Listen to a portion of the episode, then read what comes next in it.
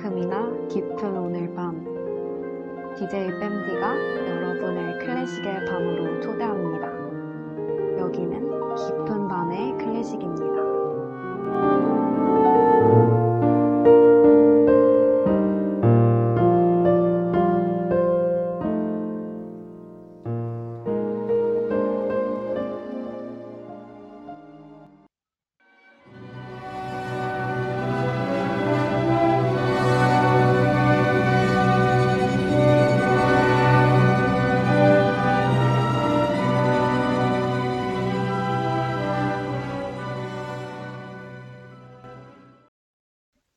안녕하세요. 깊은 밤의 클래식의 DJ 뺨디입니다.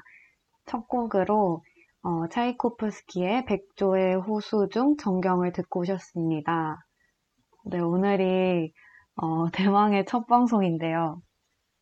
네, 깊은 밤의 클래식은 어렵게만 느껴졌던 클래식에 발가락 하나 담가보는 그런 방송입니다. 방송 이름만큼이나 제가 깊은 내용을 전달하는 데는 제 지식의 한계도 있고 또 방송 시간에도 제약이 있지만 클래식 음악에 함께 깊이 빠져들 수 있는 기회가 되었으면 합니다. 네, 어렵게 첫 방송으로 찾아뵙게 되었는데요. 본격적으로 방송에 들어가기 전 청취 방법을 안내해드리겠습니다. 저희 방송은 PC로 청취해주시는 분들께서는 yrrb.연세.ac.kr에서 지금 바로 듣기를 클릭해 주시고, 또 스마트폰으로 청취해 주시는 분들께서는 앱스토어, 플레이스토어에서 열 앱을 다운로드 하신 후 이용할 수 있어요. 또 사운드 클라우드와 팟빵에 YRRB를 검색하시면 저희 방송을 비롯해 다양한 열배 방송을 다시 들으실 수 있으니까요. 많은 관심을 부탁드리겠습니다. 그리고 저작권 문제로 다시 듣기에 제공하지 못하는 음악은 사운드 클라우드에 선곡표를 함께 올려놓을 테니 참고해주세요. 네. 우선 첫 방송으로 찾아뵙기까지 정말 오랜 시간이 걸렸어요. 근데 이렇게 오랜 시간이 걸렸던 이유가, 저의 게으름 절반, 그리고 나머지 절반은, 어떻게 이 방송을 꾸려가야 할지 고민이 너무 깊었어요.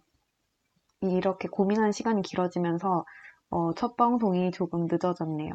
그 점에 대해서 먼저 사과의 말씀을 드리고 싶습니다. 네, 첫 방송이니만큼 이 방송에 임하는 제 자세, 그리고 좀 방송의 목표에 대해서 간략하게 소개해드리고 싶은데요. 이 방송의 그런 목표는 클래식이 지루하거나 뭔가 나와 어울리지 않는 고상한 음악이라고 생각했던 분들께 클래식의 문턱을 낮춰주는 게 바로 이 목표입니다. 그리고 저도 사실 제가 음악을 전공한 사람도 아니고 또 음악이 엄청난 조예가 깊은 사람도 아니기 때문에 제가 정말 알고 있는 게 한정적이지만 이 안에서만큼 제가 어떻게 처음 음악을 듣게 되었고 또 제가 느꼈던 감상들이나 혹은 좀 재미있는 이야기들을 여러분하고 같이 나누고 싶어요. 그래서 이 방송을 통해서 제가 일방적으로 뭔가 전달한다기보다는 함께 공부해간다는 느낌이 더 강할 것 같네요. 네, 그렇습니다. 지금 구혜인님과 채채님께서 함께 해주고 계시는데요. 오늘이 5월 10일이 되기 28분 전입니다. 네, 그렇네요. 너무 늦어버렸어요. 제가 정말 빨리 방송을 하고 싶었는데 네, 너무 늦어버렸습니다. 그리고 신청곡을 받는지 여쭤보셨는데, 네, 신청을 해주시면 제가 중간중간에 같이, 만약 시간이 괜찮으면 틀어드릴 테니, 마음껏 신청해주시고, 신청은 마음껏 해주시되 제가 틀어드릴 수 있을지 한번 보겠습니다. 가운데 중간중간에 함께 틀어드리도록 하겠습니다. 네. 그리고 또, 구혜인님께서 공부할 필요 없어요. 그냥 즐기면 돼요. 라고 해주셨는데, 정말 맞는 것 같아요. 왜냐면 저도 뭐 아무것도 모르고 듣는데, 그냥, 딱 들었을 때, 너무 그 느낌이 좋고, 저의 그런 감정들을 이 음악이 대변해준다는 느낌을 받을 때가 정말 많았어요. 그리고 그런 뭔가, 진짜 재밌다? 약간, 짜릿하다? 약간 이런 느낌이 들고 나서부터, 더 찾아보고 이건 어떻게 누가 작곡했지? 막 이 작곡가는 뭐 하는 사람이지? 이런 거 알아보는 게 더 재밌어졌던 것 같아요. 그래서 함께 즐기면서 알아가 보는 방송을 만들어가고 싶습니다. 네, 이제 본격적으로 방송을 시작하려고 하는데요. 첫 번째 이제 코너는 2주의 작곡가입니다. 이 2주의 작곡가 시간에서는 여러분이 이제 관심을 가져볼 법한 작곡가들을 소개하고 또 작곡가와 얽힌 흥미로운 이야기들 그리고 그들이 살아온 생애에 관한 썰들을 얘기해볼까 합니다. 또 마지막으로는 2주의 작곡가의 작품 중 심금을 울리는 음악을 함께 들어보려고 해요. 제가 사실 이 방송을 준비하면서 팟빵에 있는 팟캐스트들의 도움을 정말 많이 받았고 또 책 중에서 이거 팟캐스트도 있는 건데 송사비의 클래식 음악 야화라는 팟캐스트 그리고 책을 많이 참고했어요.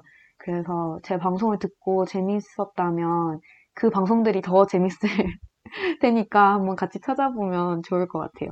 그렇습니다. 네, 제가 선정한 2주의 첫 작곡가는 바로 대다수의 한국인이 사랑을 받은 사람인데요. 한국인이 사랑한 클래식 순위에서 정말 떠나지 않는 작곡가들이 있습니다.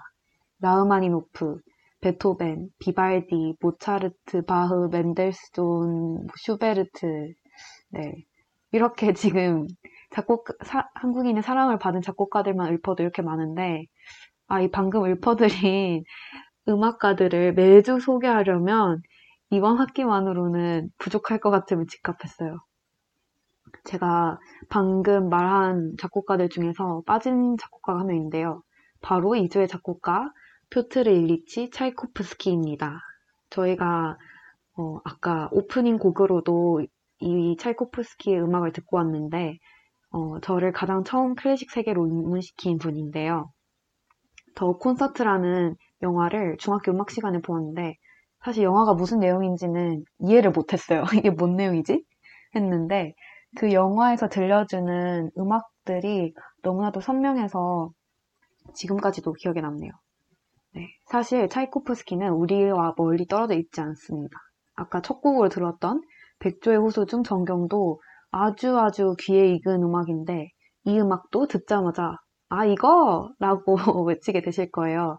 제가 짧게 음악을 들려드릴게요.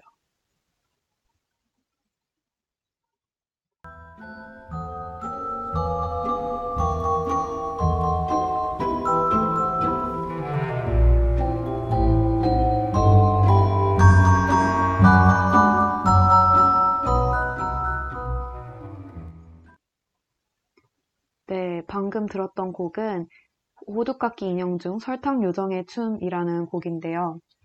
딱 듣자마자 이거 어디선가는 들어보셨을 거예요. 어디서 들었지? 싶을 텐데 네, 차이코프스키는 세계 3대 발레 공연인 백조의 호수, 호두깎기 인형, 그리고 잠자는 숲속의 미녀를 모두 작곡한 엄청난 인물이에요. 그러니까 3대 발레 공연인데 그걸 다 차이코프스키가 작곡을 했네요. 네. 이제 본격적으로 차이코프스키가 어떤 생을 살아왔고 또 그가 살아온 생의 경험들이 묻어난 음악들을 들어보도록 하겠습니다. 늦었다고 생각했을 때가 가장 빠른 때다라는 거는 차이코프스키를 두고 하는 말이었을까요? 차이코프스키는 젊은 시절에 법률학교에 입학해서 법률 공무원으로 일하고 있었어요. 딱 듣기만 해도 뭔가 차이코프스키랑 어울리나 싶죠? 아마 그도 그걸 느꼈을 거예요. 뭔가 일이 적성에 맞지 않다고 느꼈던 그는 법률가를 때려치우고 이제 20살에 음악을 공부하기 위해 학교로 다시 들어갑니다. 물론 늦게 들어간 만큼 열심히 공부를 하기도 했겠지만 그에게는 재능도 있었던 것 같아요. 왜냐하면 차이코프스키를 가르치던 루빈스타인 교수라는 분이 있었는데 그분이 차이코프스키의 재능을 알아보고 이제 나중에 음악원에 교수로 차이코프스키를 임명합니다. 그때 당시 차이코프스키의 나이가 25살. 말도 안 되죠. 법률가로 일하다가 때려치우고 음악을 공부했는데 25살에 바로 교수로 임명됩니다. 그러니까 시작은 남들에 비해 늦었을지라도 결과적으로 보았을 때 그는 결코 늦지 않았던 거죠. 그래서 이 차이코프스키 이야기를 보고 나도 뭔가 나뿐만 아니라 청취자 여러분들도 마음속에 품고 있는 어떤 꿈이 있다면 지금이라도 늦지 않았다라는 얘기를 짧게 전해드리고 싶었어요. 네, 채채님께서 아, 차이코프스키 재능쟁이였네요 라고 해주셨는데, 네, 재능이 있었던 것도 맞고 그런 결단력도 참 대단했던 것 같아요. 네, 또 두 번째 이야기로는 정말 차이코프스키가 한국인이 사랑한 작곡가에 또 꼽힐 만큼이나 정말 많은 사람들로부터 사랑을 받았잖아요. 그런데 그의 음악적 성공만큼이나 그의 생도 행복했다면 얼마나 좋았을까 상상을 하게 됩니다.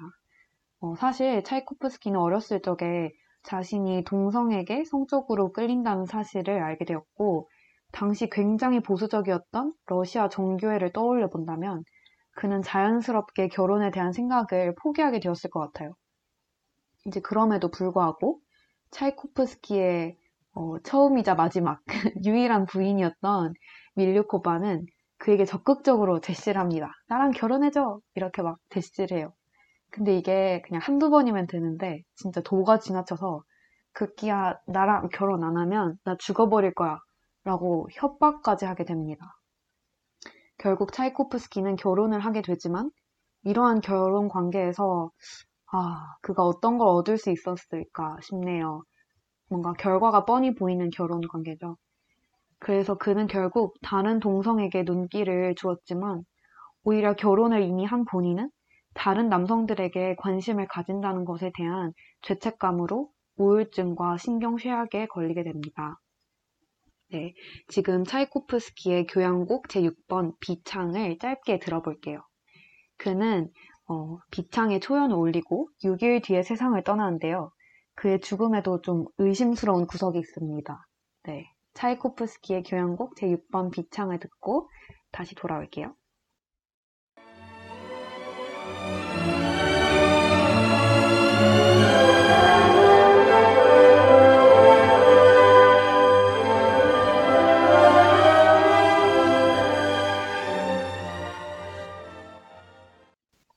네, 방금 짧게 듣고 온 곡은 차이코프스키의 교향곡 제6번 비창이었는데요. 방금 이 곡에 또 얽힌 짧은 스토리가 있는데, 아까 방금 저희가 차이코프스키의 불행했던 결혼 생활에 대해서 얘기를 했었잖아요. 차이코프스키는 이렇게 불행했던 그런 결혼 생활을 통해서 얻었던 거는 우울증과 신경쇠약뿐이었습니다. 이렇게 신경쇠약을 앓고 있다가 요양을 하기 위해서 차이코프스키의 여동생 가족이 머무르고 있는 우크라이나로 떠나게 되는데요. 이제 거기서 시간을 많이 보내면서 여동생 가족, 즉 본인의 외조카인 블라디미르 다비도프와도 많은 시간을 보냅니다. 이제 자기 외조카랑 막 다니면서 공연장도 다니고, 또 차이코프스키는 작곡하는 사람이잖아요. 작곡도 알려주고 이렇게 막 이것저것 같이 다니다가, 문제는 차이코프스키가 그러다가 외조카에게 금기된 사랑을 느낍니다. 바로 조카에게 그런 가족으로서의 사랑이 아니라 연인으로서의 사랑을 느끼게 되는데요. 딱 이거를 차이코프스키가 직감하는 순간 본인도 이거는 안 된다. 이거는 이제 금기된 사랑이란 걸 직감적으로 차이코프스키도 알고 있기 때문에 도망치듯 우크라이나를 다시 떠납니다. 그리고 다시 자기가 원래 있던 대로 돌아와서 이런 비극적인 사랑을 그린 곡이 바로 방금 듣고 왔던 비창이라는 곡입니다. 그래서 이 곡을 쓰고 나서 초연을 올리고, 방금 제가 6일 뒤에 세상을 떠났다고 했는데요. 그로부터 한 13년 뒤에 외조카였던 블라디미르 다비도프도 자살을 하게 되는 아주 슬픈 사연이 담긴 곡입니다. 네. 그리고 방금 짧게 이제 차이코프스키의 죽음에 대해서 얘기를 했는데, 그의 죽음에 아주 조금 의심스러운 구석이 있습니다. 공식적으로는 그가 콜레라로 인해 사망했다고 발표했는데, 그 당시 나름 부유하게 지내고 있던 차이코프스키가 주로 빈민가에서 좀 끓이지 못한 물을 마셔서 걸리는 콜레라로 죽었다는 거는 조금 납득하기가 어려운 사연입니다. 더군다나 콜레라는 전염성도 굉장히 강하고, 또 당시에는 이거 걸렸다 하면 치료할 방법이 없는 불치병이었어요. 그래서 콜레라로 사망했다 하면 차이코프스키는 그 걸렸을 때부터 진작에 격리됐어야 됐고, 또 그것 때문에 죽었다 하더라도 장례식에 당연히 많은 사람들이 모일 수 없었겠죠? 그런데 그의 장례식에는 무려 6만 명이 넘는 시민들이 모이고 친구의, 가족의, 또 정교의 고위 성직자들까지 한자리에 모였으니 만약에 진짜로 콜레라 때문에 죽었다면 이렇게 많은 사람들이 모일 수가 없었겠죠? 조금 앞뒤가 맞지 않은 그런 의문스러운 구석이 있습니다. 그래서 그래, 이건 좀 이상하다. 이거 진짜 구혜인님께서 말씀해주신 것처럼 이거 뻥 아니야? 뻥인 것 같다 라고 해서 더 조사해본 결과 좀 유력한 썰이 있었는데요. 그때 차이코프스키가 당시 실세였던 스탠봉크 톨몰 공작의 남조카와 연인관계였다는 그런 소문이 있었습니다. 그래서 이 사실을 알아챈 공작이 차이코프스키가 자기의 조카랑 연인관계다? 이거는 자기의 그런 권력의 어떤 흠이 될 수 있는 문제라고 생각했기 때문에 차이코프스키에게 음독 자살을 강요했다는 소문이 있었는데요. 그래, 이런 소문이 막 파다하고, 그래, 얘가 콜레라로 죽었으면 이렇게 사람들이 많이 안 모였을 거 아니야. 그래서 1979년에 소련 문화부에서 차이코프스키를 다시 부검을 합니다. 그랬더니 그 결과 차이코프스키의 몸에서 비소가 나왔습니다. 네. 이로써 정확한 사인은 콜레라가 아니라 비소 중독이었음을 드러났는데요. 그가 정말로 강요에 의한 타살을 당한 것인지, 혹은 그 전에 앓고 있던 우울증에 의한 자살인지는 정확히 알 수 없습니다. 아니, 제가 지금 댓글창에 우연히 올려준 댓글 때문에 지금 너무 웃겨가지고 네, 우연님께서 뜬금없는데 쌈디 조카가 진짜 귀엽더라고요. 네, 맞습니다. 근데 저도 얼마 전에 쌈디 조카를 봤는데 정말 귀엽더라고요. 네, 다시 돌아와서 이렇게 차이코프스키가 어떻게 죽었는지 정확한 그런 사연을 알 수는 없지만 적어도 콜레라로 죽은 거는 아닌 것 같고, 이렇게 부검을 했을 때 비소 중독임이 드러난 이상 뭔가 그 당시 시대 상황으로 인해서 되게 보수적이었던 그런 정교회 밑에서 동성애를 하는 차이코프스키는 뭔가 못마땅해 보였을 수도 있고, 혹은 이 공작처럼 자신의 그런 권력에 스크래치를 줄 수 있는 사람이었을 수 있기 때문에 이런 강요에 의한 타살을 당한 것일 수도 있다는 이야기가 있습니다. 네, 이제 차이코프스키가 작곡한 유일한 바이올린 협주곡을 들어보려고 하는데요. 이 어마무시한 협주곡을 단 25일 만에 작곡했다고 해요. 들어볼 곡은 차이코프스키 바이올린 협주곡 D장조인데요. 베토벤, 멘델스존, 브람스의 바이올린 협주곡과 함께 4대 바이올린 협주곡의 하나로 불려지고 있습니다. 이제 이 곡도 차이코프스키가 결혼 생활에 실패하고 심한 우울증에 빠져있을 때 이탈리아와 스위스를 다니며 요양할 때 작곡한 작품입니다. 이 처음에 발표했을 때 어떤 분께 초연을 해달라고 했는데 그 악보를 보고 이거는 기교적으로 봤을 때 도저히 연주를 할 수가 없어 라고 하면서 거부를 하고, 또 어떤 사람은 이건 냄새나는 작품이다 라고 하면서 혹평을 받았던 작품이었는데요. 하지만 처음부터 이 곡의 가치를 알아보던 바이올리니스트 아돌프 브로드스키가 유럽 각지에서 이 곡을 계속 연주하면서 결국 인기를 얻는 데 성공합니다. 그리고 아까 그 냄새난다고 얘기했던 아우어 교수한테도 결국 인정을 받게 되는 곡입니다. 네, 뭔가 차이코프스키의 얘기를 듣다 보면 결혼 생활에도 실패하고, 또 자신의 조카와의 그런 사랑에서도 어떤 우울감과 또 신경쇠약으로 많이 고통받아 하고, 뭔가 그런 개인적인 역사, 차이코프스키라는 사람의 개인적인 역사로 봤을 때는 정말 뭔가 우울하고 또 되는 게 없는 뭔가 그 시대 상황 속에서 차이코프스키가 많이 외로웠을 거라는 생각이 들어요. 그런데 그럼에도 불구하고 그가 정말 심한 우울증에 빠져 있고 그런 신경 쇠약을 겪고 있을 때 작곡했던 작품들이 지금 이렇게 많은 사람들의 사랑을 받고 또 우리가 그 음악을 들으면서 위로를 받는다는 사실이 참으로 아이러니한 것 같아요. 차이코프스키 개인의 역사는 그렇게 우울했지만 그 우울함으로 인해 창작된 작품들을 듣고 또 많은 사람들이 그 작품을 사랑하고 또 차이코프스키라는 사람을 사랑한다는 거에 있어서 참 아이러니하면서도 네, 그렇습니다.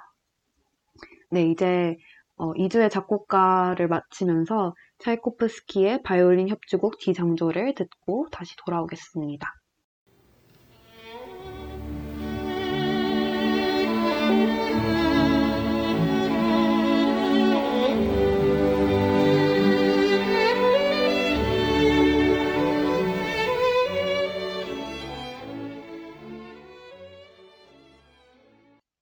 네, 차이코프스키의 바이올린 협주곡 D장조를 듣고 돌아왔는데요. 아, 네, 지금 구혜님께서 노래 소리를 키워주실 수 있냐고 여쭤보셨는데 한번 키워보겠습니다. 아, 제가 한껏 줄여놨었네요. 알려주셔서 감사해요. 네, 한번 키워보는데 다음 선곡을 틀 때는 커져 있을지 한번 체크해 주시면 정말 감사하겠습니다. 네, 이렇게 2주의 작곡가로 차이코프스키를 알아보았는데요. 이제 다음으로는 깊은 밤의 클래식을 빛낼 위인들을 한번 소개해 보려고 합니다. 아까는 이제 작곡가를 소개했다면 이 시간에는 우리가 실제로 덕질할 수 있는 연주자들을 소개하려고 해요. 이 깊은 밤의 클래식이 뭔가 클래식의 문턱을 낮추는 그런 방송 이 되고 싶은데 이런 뜻에 함께 동참해주시는 아주 멋진 연주자분들을 소개해보려고 합니다. 네, 저희가 바이올린 협주곡을 듣고 왔으니 바이올리니스트를 소개할까 하는데요. 제 전남친은 아니고요. 아주 멋진 바이올리니스트 레이 첸이라는 분입니다. 네, 레이 첸은 대만에서 출생했고 국적은 호주인 바이올리니스트인데요. 2008년에 바이올린 콩쿠르와 또 2009년 퀸 엘리자베스 콩쿠르에서 1등상을 수상했는데요. 정말 클래식 연주자 하면 정말 먼 나라 사람 같게 느껴지잖아요. 저는 그렇더라고요. 뭔가 아, 나는 클래식 연주자야 하면 아, 정말 나와 다른 삶을 살아왔을 것 같은 사람 혹은 내가 이분과 대화를 할 수 있을까? 라는 그런 걱정이 들게 되는 그런 사람인데 이분은 활발하게 팬들과 소통하면서 몸소 클래식의 문턱을 낮춰주신 아주 멋진 인물입니다. 그래서 이분의 유튜브 채널로 들어가시면 채널 설명에 이제 자기는 전 세계를 돌아다니면서 콘서트를 하는 바이올리니스트이지만 힘든 그런 밸런스를 하고 있다. 그 악기를 연습하는 것과 그리고 유튜브에 콘텐츠를 업로딩하는 것 사이에서 힘든 줄타기를 하고 있다라고 본인을 설명하고 계세요. 정말 그만큼이나 재미있고 유쾌한 분이기도 하고 또 진짜 지독한 연습벌레라는 거를 진짜 유튜브에서 그게 보여지더라고요. 본인이 연습하는 모습을 유튜브에 담아내기도 하고 또 사람들이 댓글로 그런 얘기를 하세요. 막 아, 레이첸의 하루는 48시간이 분명해. 이런 연주를 하려면 24시간 연습만으로는 부족하다. 약간 이런 식으로 이 레이첸의 팬분들도 얼만큼 연습을 많이 한 연주자인지를 인정하는 분위기입니다. 정말 연습벌레인 만큼 그런 연습을 하는 영상을 유튜브에 공개하기도 하고 그냥 진짜 웃기려고 작정하고 올리는 영상들도 있는데요. 특히 옛날 영상을 좀 뒤져보면 코미디 비디오가 있는데 아, 이걸 보면 입덕하게 될 거라고 제가 분명히 말씀드릴 수 있습니다. 이 코믹한 모습과 본인이 되게 망가지고 그 클래식 연주를 하는 모습 그리고 연습하는 모습을 상당히 웃기게 연출하는데 그와 반전된 아주 진지한 연주 그거에 아주 치였습니다. 네, 제가 지금 아주 짧게 이 레이 첸 님께서 유튜브 채널에 올리신 그런 코믹한 영상의 오디오 소리를 잠깐 들려드릴 텐데요. 한번 소리로나마 이분의 웃긴 코미디를 들어보시죠. Ah, so ready to practice.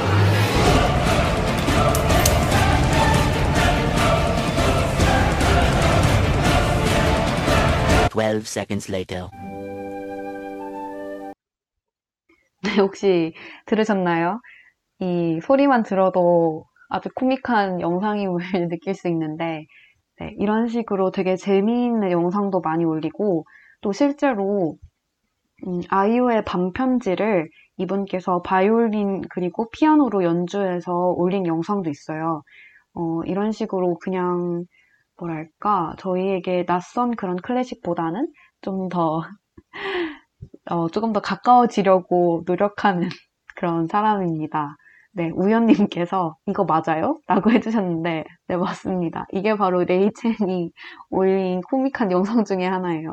유튜브 광고 아니고 실제로 올려준 영상입니다. 한번 꼭 찾아서 보세요.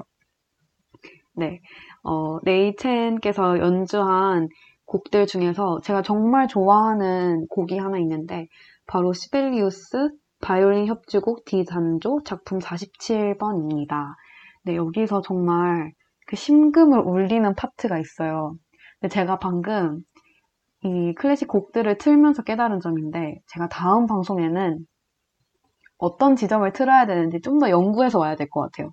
제가 약간 아무 때나 아무 지점을 틀었더니 정말 하이라이트 부분이 있는데 거기까지 듣기에는 너무 오랫동안 들어야 되고, 또 처음부터 듣자니 그 하이라이트 부분을 못 듣고, 그래서 다음 방송부터는 제가 그 하이라이트 부분을 잘 찾아서 여러분께 들려드리도록 하겠습니다. 그리고 이렇게 앞부분만 들었는데 혹시 흥미가 생긴다면 나중에 저희 선곡표를 찾아보시고 한번 전곡을 다 시간 나실 때 들으면 좋을 것 같아요. 그러면 제가 방금 소개해드린 레이 첸이 연주한 시벨리우스 바이올린 협주곡 D3조의 작품 47을 듣고 오겠습니다.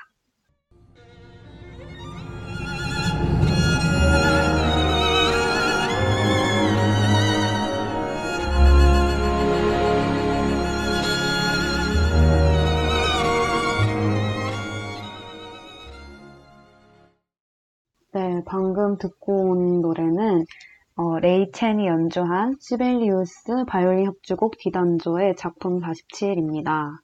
네, 그 아까 들었던 부분 중에서 제가 진짜 좋아하는 부분이 있는데, 그 부분이 저도 이거를 이렇게 아, 나 이거 좋아해 라고 얘기하려면 이게 뭔지 표현을 할 줄 알아야 되잖아요.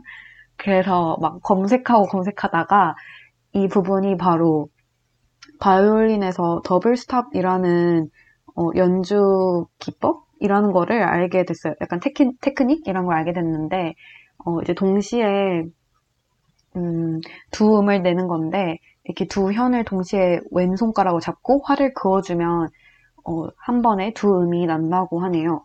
그래서 제가 이 정말 좋아하는 이 부분을 한번 다시 들어보고 싶어서 지금 잠깐 다시 한번 여러분께 이 부분을 들려드릴게요.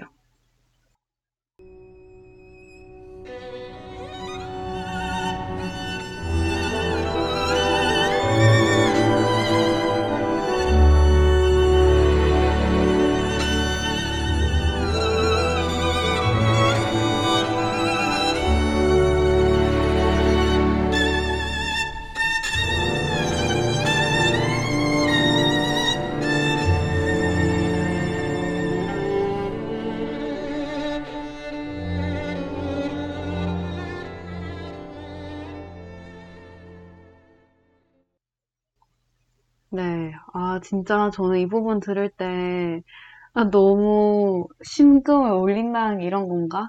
진짜 듣고 너무 좋아가지고 한동안은 이 부분만 계속 돌려가면서 들었어요.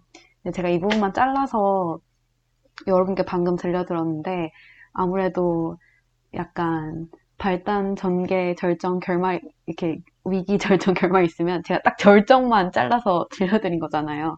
그래서 이제 앞에 뭐 발단도 한번 들어보시고 이 풀곡을 들으면서 감상하시면 더 감동이 와닿을 것 같아요.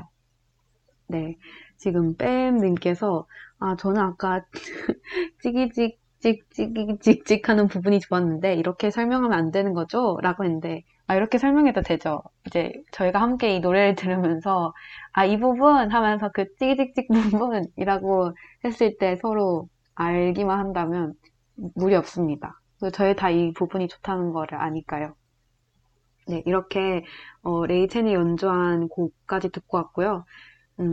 마지막으로는 이제 오늘 하루를 마무리하는 클래식을 선곡하고 마쳐보려고 합니다. 지금 벌써 시간이 오전 12시 12분을 달려가고 있는데요. 오늘 하루도 정말 모두들 수고하셨을 하루 되고 또 이 수고한 오늘 하루를 마무리하고 이젠 다시 대망의 월요일로 나가는 시간입니다. 네, 제가 오늘 하루를 마무리하는 클래식으로는 조금 전에 소개해드렸던 레이 첸이 연주한 아이유의 밤편지라는 곡인데요. 아마 아이유 밤편지는 다들 한 번쯤은 들어보셨을 것 같아요. 근데 이 곡을 또 바이올린과 피아노 연주로 들었을 때는 느낌이 또 약간 다르더라고요. 네, 제가 오늘 하루를 마무리하는 이 곡으로 이 아이유의 밤편지를 선택한 이유는 아무래도 이 방송이 첫 방송이고 제가 정말 저도 정말 클래식을 잘 모르는데 내가 어떤 식으로 청취자 여러분들께 이 내용을 전달할 수 있을까를 너무 고민했던 것 같아요. 그리고 이 코너, 이 방송을 준비하면서 더 들었던 생각은 첫 번째, 내가 너무 큰 주제를 건드렸다라는 후회와 동시에 이 방송을 너무 재밌게 잘 꾸려가보고 싶다. 그리고 또 밤에 듣는, 일요일 밤에 듣는 이 방송이 되는 만큼 듣는 청취자분들을 위로해주고 또 앞으로 나아갈 힘을 북돋아주는 그런 방송이 되고 싶었어요. 그래서 여러분들께 심심찮은 그런 위로의 편지를 쓴다는 마음으로 이 아이유의 밤편지를 선곡했고요. 또 아까 구혜인님께서 신청해주신 곡이 있었는데요. 그것도 함께 마지막 곡으로 틀어보도록 하겠습니다. 그러면 오늘은 이렇게 깊은 밤의 클래식의 첫 방송을 벌써 마무리하게 되었는데요. 지금까지 늦은 시간 함께해주신 청취자 여러분들 정말 감사하고 또 오늘 하루 정말 고생하셨을 텐데 내일부터 또 열심히 좋은 하루를 살아보도록 합시다. 네, 오늘의 클래식의 밤은 여기까지입니다. 마지막 곡으로 레이 첸이 연주한 아이유의 밤편지 그리고 피아졸라의 천사의 죽음까지 연달아서 듣고 오늘 방송을 마무리하도록 할게요. 네, 지금 이 시간까지 들어주셔서 정말 감사합니다.